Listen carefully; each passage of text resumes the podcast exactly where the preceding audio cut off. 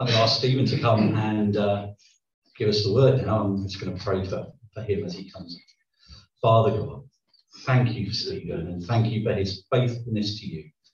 Thank you that he has prepared your word today. And we just ask, Lord, that you may bless him in the speaking and bless us in the hearing. Amen. In Jesus' name. Amen. Amen.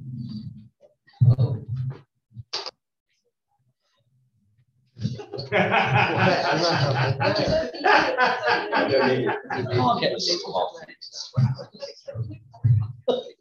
under attack. Is that you?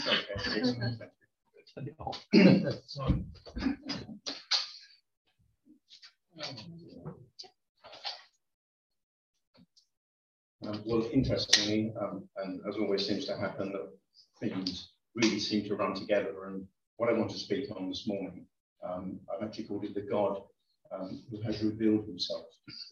Uh, and that seems apt uh, in some of the worship songs we were singing, uh, and some of the prayers. So my first reading is from Exodus chapter 3, and I'm going to read just from verse 13 to verse 15. And this just carries on from where Moses um, come across the, the burning bush and uh, God spoke to him out of the, burning bush. God was um, sending him um, to Egypt um, to speak to Pharaoh so that um, he would release the children of Israel. Uh, so verse 13 says, um, Moses said to God, Indeed, when I come to the children of Israel and say to them, The God of your fathers has sent me to you, and they say to me, What is his name? What shall I say to them? Hmm. And God said to Moses, I am who I am. And he said, Thus you shall say to the children of Israel, I am sent me to you. Moreover, God said to Moses, Thus you shall say to the children of Israel, The Lord God of your fathers, the God of Abraham, the God of Isaac, and the God of Jacob, has sent me to you. This is my name forever, and this is my memorial to all generations. George Harrison uh, wrote a song. Um, it's one of the solos that he did called My Sweet Lord. One of the uh, verses from that says, I really want to know you, Lord, but it takes so long. Mm-hmm. And there's two interesting points in that. First of all, Lord is a very generic word, and this was actually a multi faith uh, song that he wrote that wasn't directed at the Lord God that we know, that was directed at whatever Lord perhaps that you may want um, to, to use. But from our point of view as Christians, God actually reveals himself um, and so we don't have this as some religions do, where um, they have to meditate and uh, have various deaths and resurrections again, uh, you know, just so they can get to know God, because God says that He reveals Himself. And in Jeremiah 29, verse 13, God says, "I will be found by you when you seek me with all of your heart." Hmm. So I think that is very, very key to actually finding and seeking God. Now, God speaks to us through his words, through his inerrant words, the Holy Bible. And the Bible is the revelation of who God is. But it also tells us who we are and where we're going. And the whole thrust of Scripture is to drive us to Christ Jesus. And so when Scripture speaks, God also speaks. And we know God because his word. And knowing this God, our longing should be to seek God's face, not just what he can give us, not just to seek the gifts, but to see God's face. That should be our longing. So when God speaks through his word, we are called to proclaim God's word. We're never called to spin his word. We're never called to change it. We're never called to make it more comfortable to people. And interesting what Matt was saying uh, about how scripture shows people, warts and all. Um, and he did it very gently because the children were here, of course, but um, I think slightly more than that some people were bad. I mean, some people were absolutely ruthless and murderers and committed genocide. And so the Bible does actually show it all. We must beware of not going into a liberal, man centered Bible where we change things to make us feel comfortable. And there's a chap called Patrick Morley. He wrote a book, wrote many books now, but he wrote a book that sold 10 million copies and he's a Christian, and this book's um, addressed to men. and it's called The Man in the Mirror. And I've never actually read that, but I was looking um, at what he said. And Patrick Morley actually said this quote, There's a God we want, and there's a God who is, mm-hmm. and they are not the same God. the turning point comes when we stop seeking the God we want and start seeking the God who is. Mm-hmm. So, what would it be like if we were to actually encounter the living God? What would change our view of Scripture, our view of God? Would it change our view at all? And I believe that in encountering God, we feel joy and we feel fear and we feel delight and we feel awe. And I've spoken before about the whole package of how God comes to us, not just as a one dimensional character. So, scripture, in my view, must hold a high place. We must never put ourselves above scripture. We must never look at situations and then compare it to the Bible and say, this is really difficult. I don't like what Scripture is saying. And we start then to lean towards the ways of the world. Scripture must hold a very high place um, in our lives. And so we can know the God who reveals himself when we actually look into his word. And a word of, of warning, I guess, because there's a lot of difference between knowing God and knowing about God. And lots and lots of professors and brilliant people know so much about God. They know so much about the Bible. They've dissected it. Lord knows they've done so much with it. They know so much about God. That doesn't necessarily mean that they know Him. Now, I've been watching fairly recently with my wife Jane and uh, a friend um, a series called The Crown. And I say belatedly because we're just on series one, so I've never seen it. So we're all one way behind. And having watched this series, I know so much more about the royal family than I ever did. And yet I don't know them, and I never will. It's just knowing about people. They're as distant from me as they will always be. And so I put down some headings about our God, his character, and his attributes. And one of the things is that he is a personal God. God says that he's not distant, He's not far from each and every one of us that believe and are trusted in him. And so the reading from Exodus 3 it talks about this personal God. Now, names in the Old Testament were very, very important because they spoke of the character of a person. And to give someone your name was considered highly significant. Now, I don't know if you've spoken to, if you have Sky um, when your contract comes up for renewal, if you speak to the chap there, or if you're actually insuring your car. Um, and quite often, um, there are people from abroad now that actually answer all these. And the usual thing is, may I call you Stephen? And sometimes I can't be bothered to argue and I say, yes, okay, that's fine. Sometimes I feel a bit stubborn and I say, no, Mr. Nuttall would be fine. because that's personal to me, and these people don't know me, and it's a marketing ploy sometimes to try mm, to get to know me. And so I sometimes think they had a bit cheek actually saying, "Going for you, Stephen." And yet Moses turns to God and he says, "Who shall I say when I go to Pharaoh and speak about releasing the? Who shall I say?" What he's saying is, "What's your name?" And God doesn't actually say, "How dare you my name is you know, my name is my name. He actually says, I am what I am. Now, in Hebrew, that word is Yahweh. Now, the word Yahweh in scripture, in the Old Testament, it is used 6,800 times as the personal name of God. And God says, This is my name that I want to be remembered by for all generations. It's a memorial. This is forever. This is what I want to be known by. So God is being personal. He's telling us um, who he is. And Yahweh is used in every single book of scripture, with the exception of Song of Songs, and there are two others. If I can read my notes, sometimes they're a, a, a bit lacking. Uh, Esther and Ecclesiastes.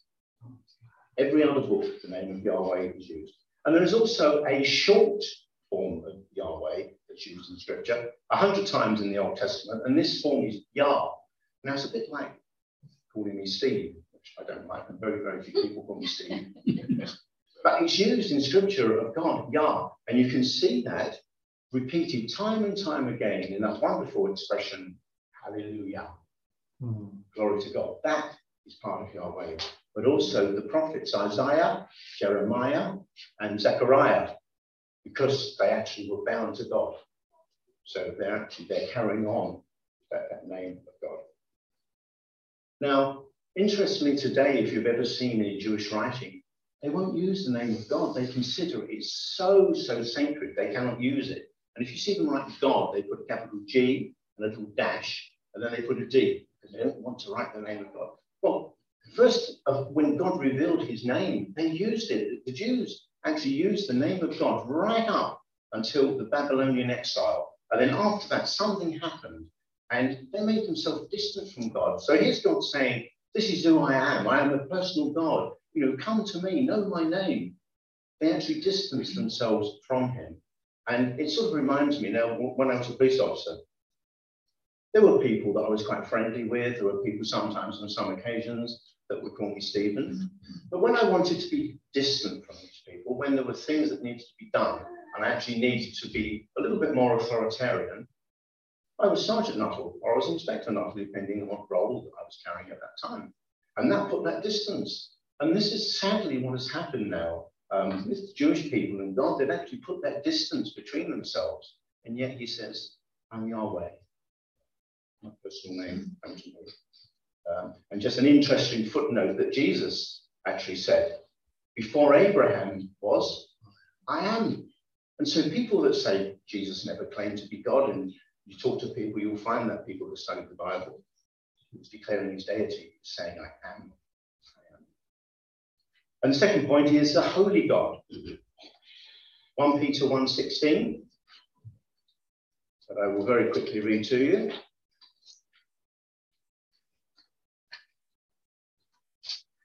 So 1 Peter, I know it's in the book somewhere. so 1 Peter 1 16 says, Because it is written, Be holy, for I am holy.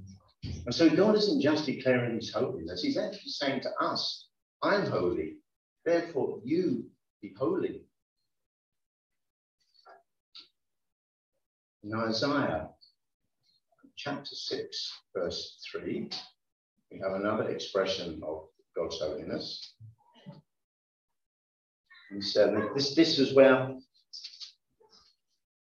um, Uzziah had this vision where he was standing um, and he looked up, it says here, uh, in the year that King Isaiah died, I saw the Lord sitting on a throne, high and lifted up, and the train of his robe filled the temple. And they heard them crying to one another, and they were saying, Holy, holy, holy is the Lord of hosts and the whole earth is full of his glory. And the posts of the door were shaken by the voice of him who cried out, and the house was filled with smoke. That's one of the few occasions when holy, holy, holy is used three times to really emphasize the holiness of God, because there is nothing quite like our God.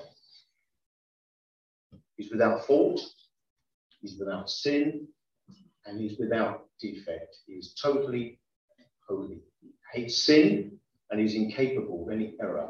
And that is why the sacrificial system was brought in in the Old Testament.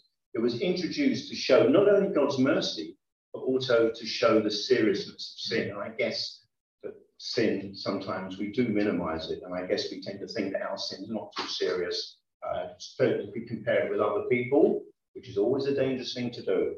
Um, but God is actually telling us that sin is very, very serious. I don't usually quote Catholic monks, but there's a particular one who uh, died in the 1100s.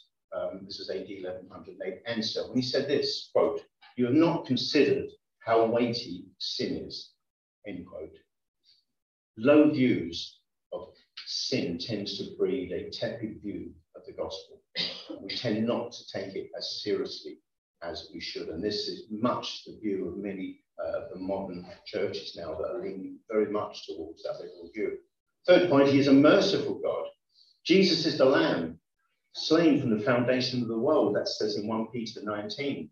And God's mercy has been extended to all of his people. I always remember that um, from John, where John the Baptist there, he looks up and he says, This is the Lamb of God who takes away the sin of the world, and he sees Jesus. You know, wonderful words. And that's when he, he sort of says, I'm not even worthy to untie his sandals. You know, this is the God that we talk about. And so often when we speak of God, and it was lovely to hear the Holy Spirit and Jesus and God mentioned in the prayers this morning because they are a unit, they are a family. And so often the Holy Spirit, I think, and I want to speak on him uh, at some stage, is almost like the neglected part of the Trinity. We talk about let's be filled with the Holy Spirit. But he's God in his own right. And that's something I would really like to uh, develop at some stage. And so God is a merciful God. And hence Jesus, the Lamb of God that was slain. And when you think about how in the Old Testament, where the sacrificial system was brought in, that was absolutely horrendous. And we tend to sometimes look at that as not being particularly awful, but when you think of thousands of lambs and bulls and other animals that were slaughtered, it must have been like a carnage in, in, in these places where it would have been awful. There would have been blood everywhere. A dreadful, awful thing. And as I've been reading through a lot of the Old Testament recently and looking at the sacrificial system, I've just really been shocked as how awful that must have been. Um, And of course, that was to show how awful sin was in God's eyes. He's also a just God. And this means justice or fairness. Uh, one of the things, of course, is that the justice of God is perhaps not the justice that we would expect. So the justice we want immediately um, and the way that we would look on it. Um, this is why uh, Jesus had to say, like an eye for an eye and a tooth for a tooth, because trying to bring things back, and that didn't mean literally an eye for an eye or a tooth for a tooth, trying to bring some proportionality um, you know, into uh, the offences and the crimes that were being um, committed uh, in those days. And God is also righteous. And again, our view of righteousness isn't the same of God. I mean, we can very much criticize God. I mean, how dare he just choose certain people um, that have come to him and they're going to be Christians? We talk about saved and unsaved. How awful is that? How dare he just have the Jewish people? They were his people, the, the, the apple of his eye. They were ones that he chose. And before um, the advent of Christ, uh, and then we became grafted into the roots so that we also um, could approach this God. We were outside the camp. There were the Jews, and they were God's people, and they, they would have been um, part of that salvation. We would have been totally outside the camp. And so when we look at what God chooses and what God wants, sometimes it's so different um, from what we want and what we consider. He's also a jealous God. He will tolerate no rival and he hates any form of idolatry. And he's also jealous for his people. That's us. He's jealous for us. Um, and in the book of James, he actually says,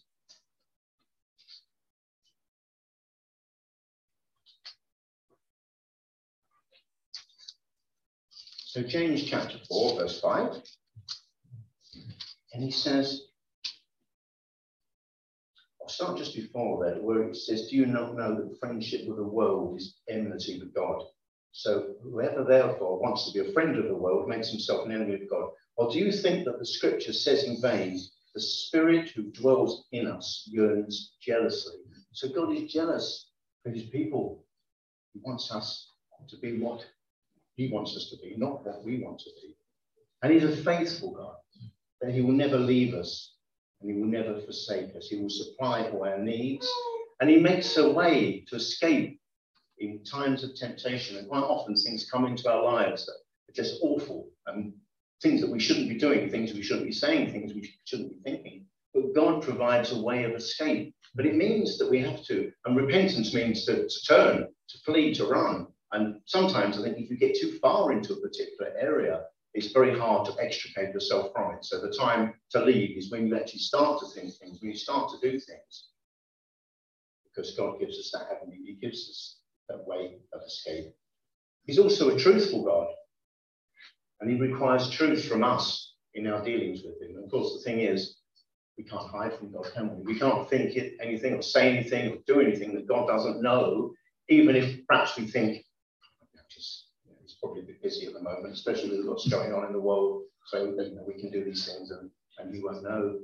But he does.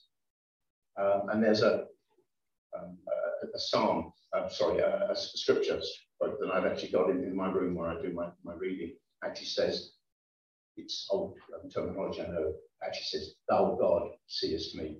Mm. And that's so true. And I think if sometimes what we're doing in life, when we're interacting with people, when we're speaking, whatever we're doing, if we have in our mind, God knows, God is watching us, I think that helps to a great extent. And again, like all things, that mustn't go to excess. We don't want to always think, oh, God's watching me all the time. And, you know, he's like this oppressive God just looking down, waiting for us to put a foot wrong. And nothing could be further from the truth. But sometimes I think it's helpful to remember that there's nothing we can do or say um, that God doesn't know about. And so God is eternal.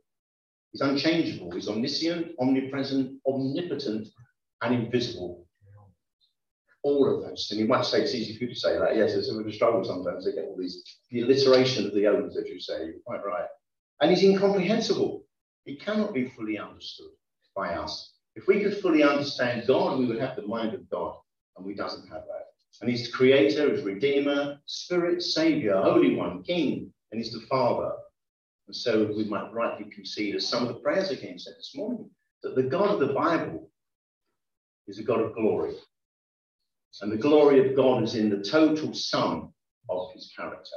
And we learn this from God's word.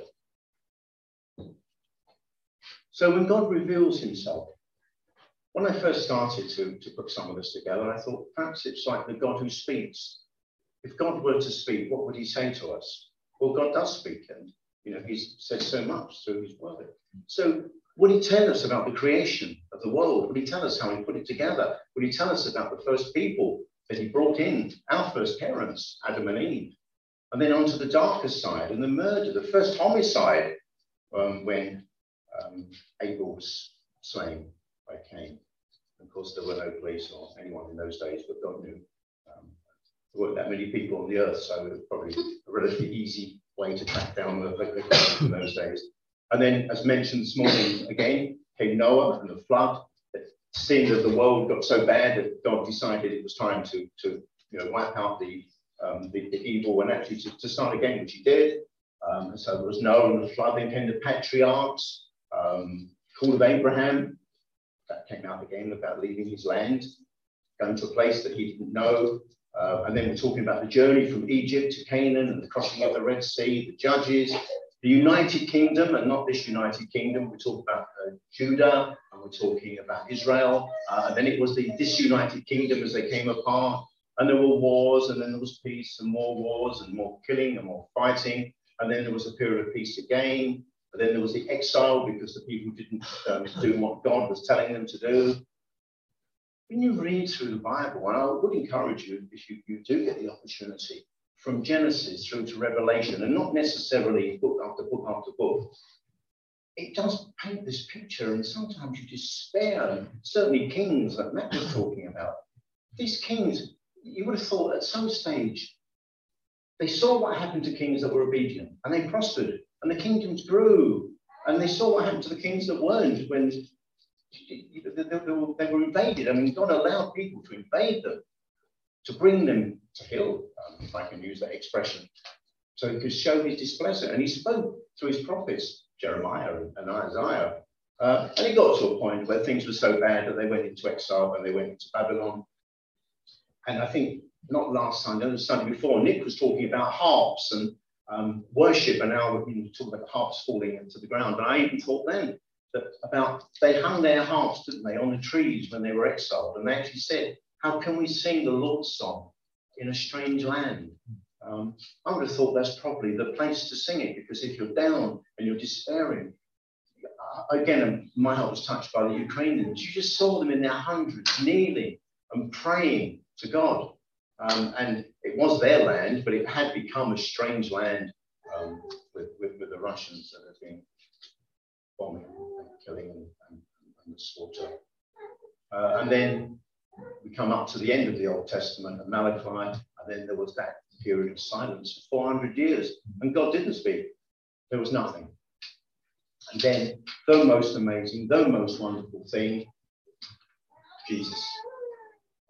The life of Christ from his birth and then to his death, his resurrection.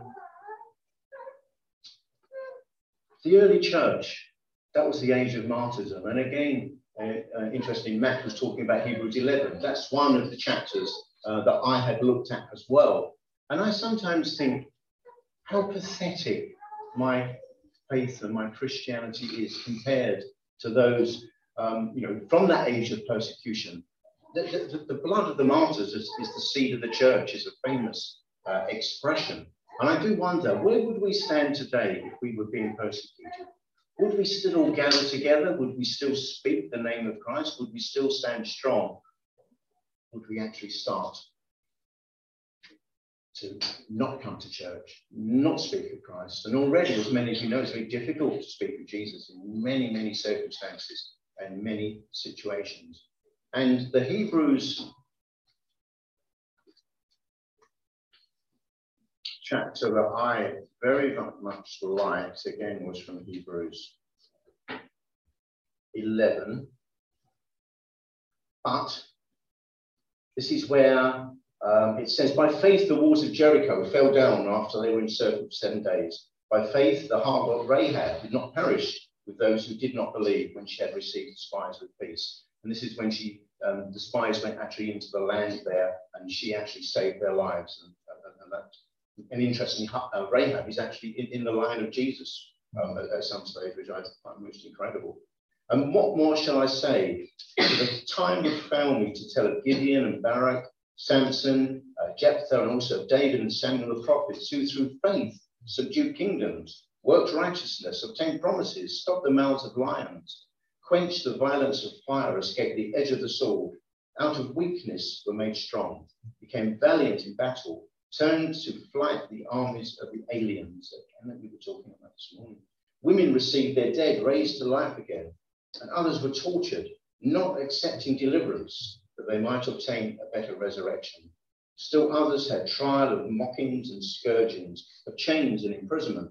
They were stoned, they were sawn in two, they were tempted, they were slain with the sword. They wandered about in sheepskins and goatskins, being destitute, afflicted, tormented, and the world was not worthy of them. I just find that absolutely incredible. You know, the faith and the strength of, of these people. And sometimes I feel that my faith is not what it should be when I read of these great people and what they say and what, what they did. And so I guess as Christians, we need to trust Scripture. We need to look what God has revealed himself, his name, he's a personal God, the attributes of God from his holiness and his justice and his righteousness and his mercy and all of those things. Because if we don't trust the Bible, if we don't trust scripture, we don't read it, when our faith is tested, where do we go? And that's when I feel that people fall away from the faith because they don't have those roots. When you put your roots down, that is for the future. When you put your roots down into God's word, into scripture, and you have that understanding, that knowledge of this personal God who just wants to know you, welcomes, brings you in, then when times get rough and times get hard, you have something, someone to hold on to because God is not an it, God is a person, as is the Holy Spirit and of course Christ. A great writer called A.W. Tozer who I follow quite a lot, uh, wrote this, and it's slightly quaint because he, did live in a, a different age. He said, Well, it is not to be wondered at. A real Christian is an odd number anyway. He feels supreme love for one he has never seen. He talks familiarly every day to someone he cannot see, expects to go to heaven on the virtue of another, emptying himself in order to be full, admits he is wrong so he can be declared right, goes down in order to get up, He's strongest when he's weakest, richest when he's poorest, and happiest when he feels worse.